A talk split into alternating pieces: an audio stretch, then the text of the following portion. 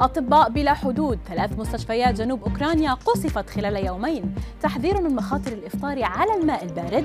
النساء أكثر عرضة للأرق من الرجال. ودراسة جديدة تكشف أن قلة النوم تراكم دهون البطن. أبرز أخبار الساعة الأربع والعشرين الماضية في دقيقتين على العربية بودكاست.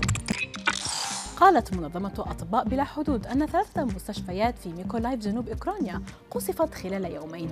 وأوضحت المنظمة في بيان أن فريقا تابعا لها مكون من أربعة أشخاص كان داخل المستشفى حين وقعت انفجارات عدة بالقرب من طاقمها على مدار عشر دقائق تقريبا مشيرة إلى عدم وقوع إصابات. حذر الدكتور مصطفى حمدي استشاري أمراض الباطنة من الإفطار على الماء البارد نظرا لتأثيراته السلبية على صحة الجهاز الهضمي حيث يؤدي إلى الإصابة بعسر الهضم وألم المعدة والغثيان والحموضة مشيرا إلى أن المياه الفاترة هي الخيار الأفضل. النساء أكثر عرضة للأرق من الرجال نظرا للاختلافات الهرمونية مثل الدورة الشهرية، الحمل وسن اليأس وأيضا حالات صحية مثل تكيس المبايض والاكتئاب والقلق وذلك وفقا لدراسة نشرها موقع ويب ميد.